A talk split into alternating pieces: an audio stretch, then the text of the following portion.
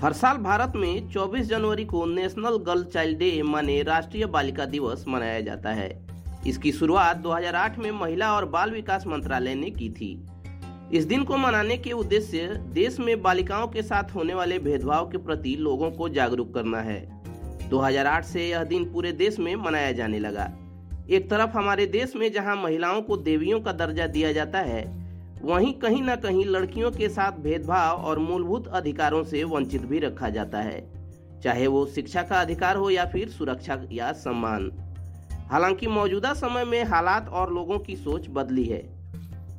आज बेटियाँ और महिलाएँ हर क्षेत्र में पुरुषों के कदम से कदम मिलाकर आगे बढ़ रही हैं। देश बेटियों की गर्वीली मिसालों से गदगद है।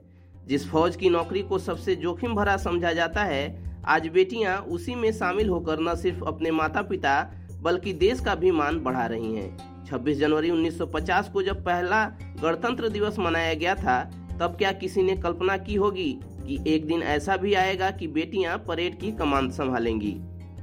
अब फ़्लाइट लेफ्टिनेंट भावना कंठ को ही देखिए, जो इस गणतंत्र दिवस पर एयरफोर्स की झांकी में शामिल होने वाली प्रथम महिला फाइटर पायलट के रूप में इतिहास बनाने जा रही हैं।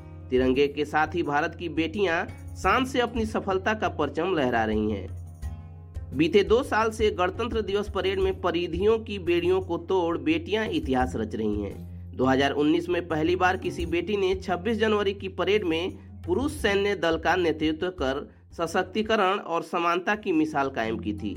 यह प्रेरणा बनी थी लेफ्टिनेंट भावना कस्तूरी।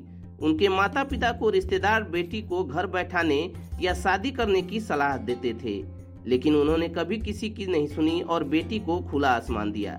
ऐसी ही एक प्रेरणा 2020 में भी देश की बेटियों को मिली। वह गौरवान्वित पल 2020 के गणतंत्र दिवस का ही तो है, जब आत्मविश्वास से लबरेज एक बेटी रायसीना हिल्स पर परेड का नेतृत्व कर रही हर किसी की प्रेरणा बन गई थी। यह थी तान्या शेरगिल, जिन्हें तान्या शेरनी की उपमा से भी खूब नवाजा गया था।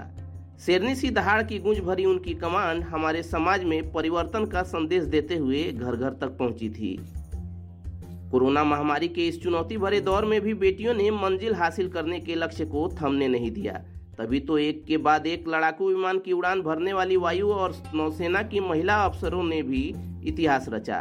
देश की रक्षा को जल नभ थल, हर छोर से नज़र रखने का फ़र्ज़ निभाया। सब लेफ्टिनेंट कुमुदनी त्यागी और सब लेफ्टिनेंट रीति सिंह ने। ये दोनों ही बेटियाँ युद्धपोतों के डेक से संचालन करने वाली देश की पहली महिला एयरबॉर्न टेक्नीशियन बनी। निरंतर एक के बाद एक बेटियों की ये कामयाबियाँ निश्चित ही एक सुनहरे उज्जवल देश की भूमिका लिख रही हैं। चलिए दोस्तों, इतना ही। जानकारी आप तक पहुँचती रहे, उसके लिए आप हमारे YouTube चैनल को सब्सक्राइब कर लें और Facebook पेज को लाइक कर लें। साथ ही साथ अपने दोस्तों रिश्तेदारों के बीच इस वीडियो के लिंक को शेयर भी करें। मिलते हैं एक और वीडियो में, तब तक keep searching for knowledge and try to be a kind